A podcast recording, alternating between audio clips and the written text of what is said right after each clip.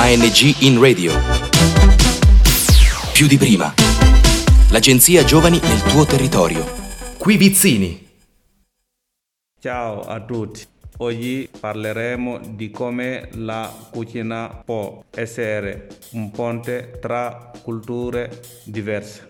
Penso al couscous. Agada è un'operatrice e durante le feste prepara il couscous. Ciao Agada. Ciao. Dove viene mangiato il couscous?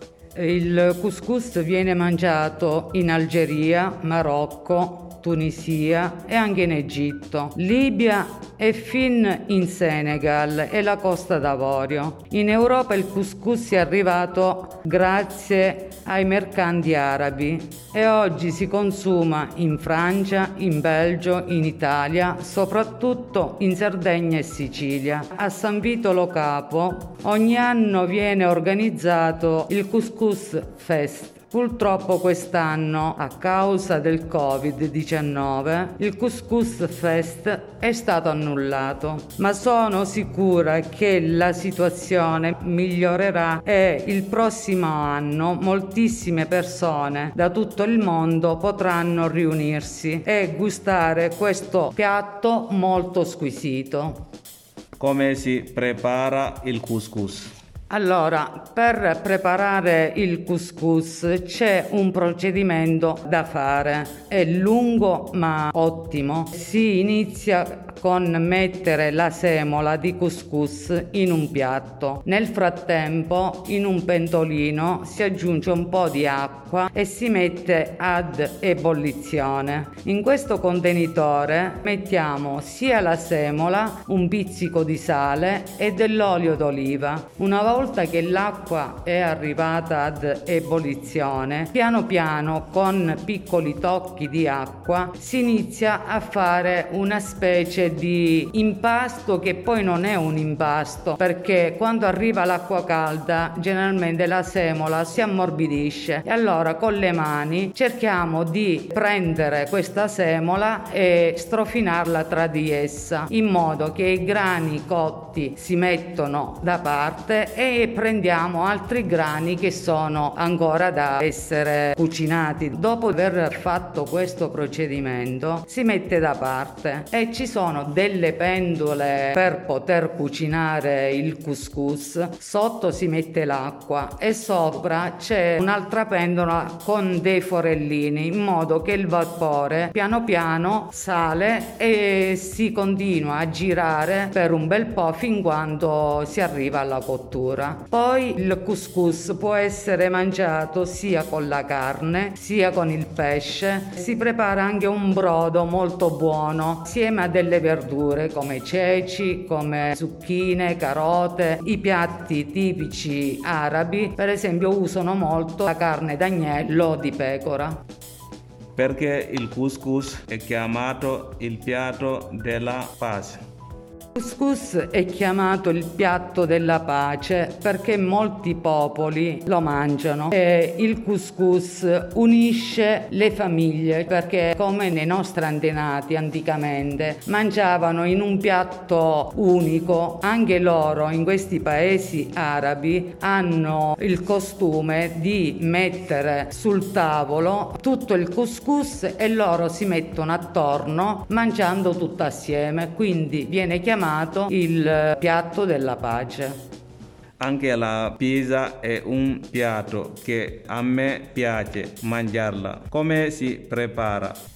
Anche la nostra pizza viene chiamata il piatto della pace perché è un piatto veloce, si può mangiare con diversi amici o familiari. Preparare della pizza è con la farina, acqua, lievito. Una volta lievitata la pasta si può fare in diversi modi. C'è chi la vuole semplice come la margherita, quindi c'è solamente salsa e un po' di mozzarella. Si può preparare col pesce la possiamo preparare con le verdure in diversi modi, quindi è un piatto dove si ha la facoltà di parlare e rimanere tutti assieme, anche alla norma con le verdure, le melenzane, le nostre verdure.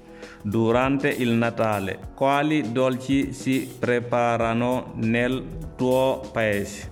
Noi prepariamo un piatto che è rimasto nelle nostre tradizioni, sono i biscotti, li chiamiamo cuccidati, sono preparati con un ripieno di fichi e mandorle o con le mandorle. E anticamente i nostri nonni li preparavano, venivano chiamati di pane perché dopo aver fatto la pasta di pane si prendeva un po' di quel contenuto e sempre con lo stesso procedimento dei fichi e le mandorle si formavano dei biscotti, ma erano biscotti di pane perché c'era più povertà.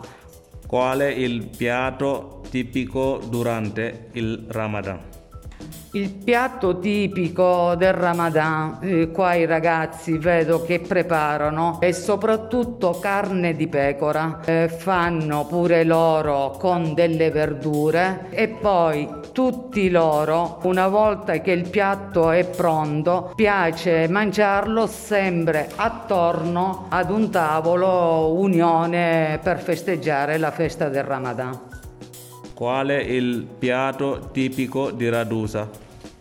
Il piatto tipico di Radusa è la pasta di San Giuseppe perché è il nostro patrone di Radusa. Si festeggia due volte l'anno per il 19 marzo che è nazionale, ma noi lo festeggiamo pure il 19 settembre. La pasta di San Giuseppe si prepara con legumi, pasta fatta in casa, si vanno a cercare anche le verdure che mettiamo i finocchietti selvatici e una volta cotta e condita si aggiunge la cannella e il pepe. Questo è uno dei nostri piatti tipici. Dopodiché anche in questo periodo per Santa Lucia, ancora la tradizione continua, facciamo la cuccia. La cuccia è il nostro grano che viene preparato, messo tre giorni prima a bagno, è cambiata più volte l'acqua e lavato e poi si apprestiamo a cucinarlo e si lascia cucinare durante la sera, dopodiché la notte si mette a riposare con delle coperte e nel frattempo si prepara da una parte i fagioli perché sono piatti di legumi e da un'altra parte i ceci. Il mattino le nostre mamme giustamente si alzavano presto e rifacevano bollire di nuovo il frumento aggiungendo la cannella, il pepe, l'olio buono, l'olio d'oliva e aggiungendo i legumi, sia i ceci che i fagioli. Abbiamo pure il nostro pane di San Giuseppe. Soprattutto la nostra tradizione ci porta ancora oggi a fare l'altare di San Giuseppe. Anticamente era una devozione, una promessa e poi si cercavano le persone, quelle più bisognose, si invitavano al tavolo dove venivano preparate diverse pietanze, tra cui c'è il pane di San Giuseppe impastato in un modo diverso attraverso una decorazione particolare. Eh, questa decorazione, i pezzi principali erano sia la barba di San Giuseppe e sia il bastone e poi delle piccole pagnotte sempre de- decorate mettendo la paparina. La paparina è il papavero, il seme de- dei papaveri che adesso non esiste più. Grazie Agada, saluti a tutti i nostri ascoltatori. Un arrivederci a tutti, ciao. ANG in radio. Più di prima. L'agenzia Giovani nel tuo territorio. Qui Vizzini. Ciao, sono Noah, ho 21 anni, vengo dal Gambia e sono un ospite del Citroemi di Radusa, di via Regina Margherita. Oggi vorrei parlavi di come l'arte può essere uno strumento di integrazione tra persone di culture diverse. Per fare questo intervisterò un ospite del Citroemi di Caltagirone e la coordinatrice del Citroemi di Caltagirone, Elisa. Iniziamo da Elisa. Secondo te è possibile integrare i migranti attraverso l'arte? Ciao, buon, no, buongiorno, benvenuto nel nostro Citroemi. Eh, sì, secondo me l'arte è, diciamo, è uno strumento molto importante perché è uno strumento che mh, mm, non ha né colori eh, né razze né paesi. L'arte diciamo, è uno strumento che unisce più popoli in un unico obiettivo che è quello di comunicare delle emozioni. In occasione della festa del rifugiato del 2020 i ragazzi hanno realizzato diversi dipinti che poi hanno donato agli anziani delle case di riposo. È stato un modo per ringraziare la cittadinanza per l'accoglienza ricevuta. Sì, Noah, perfetto. Eh, realmente quest'anno per la giornata del rifugiato, essendo in un periodo Covid e non potendo fare delle manifestazioni esterne, abbiamo pensato di realizzare nei nostri centri dei dipinti da poi donare a delle persone che hanno avuto più necessità e più bisogno in questo periodo di affetto, che sono gli anziani e i malati. Infatti per la giornata mondiale del rifugiato abbiamo dipinto mh, dei quadri e abbiamo donato questi quadri sia alle case di riposo che all'ospedale che è stato centro Covid di Caltagirone. E in questi dipinti abbiamo mh, valorizzato soprattutto, noi per esempio su Caltagirone abbiamo dipinto nella nostra struttura un quadro che raffigurasse Madre Terra, no? La madre che accoglie e che non ha colori appunto e che non ha razza è la madre terra che unisce tutti i popoli.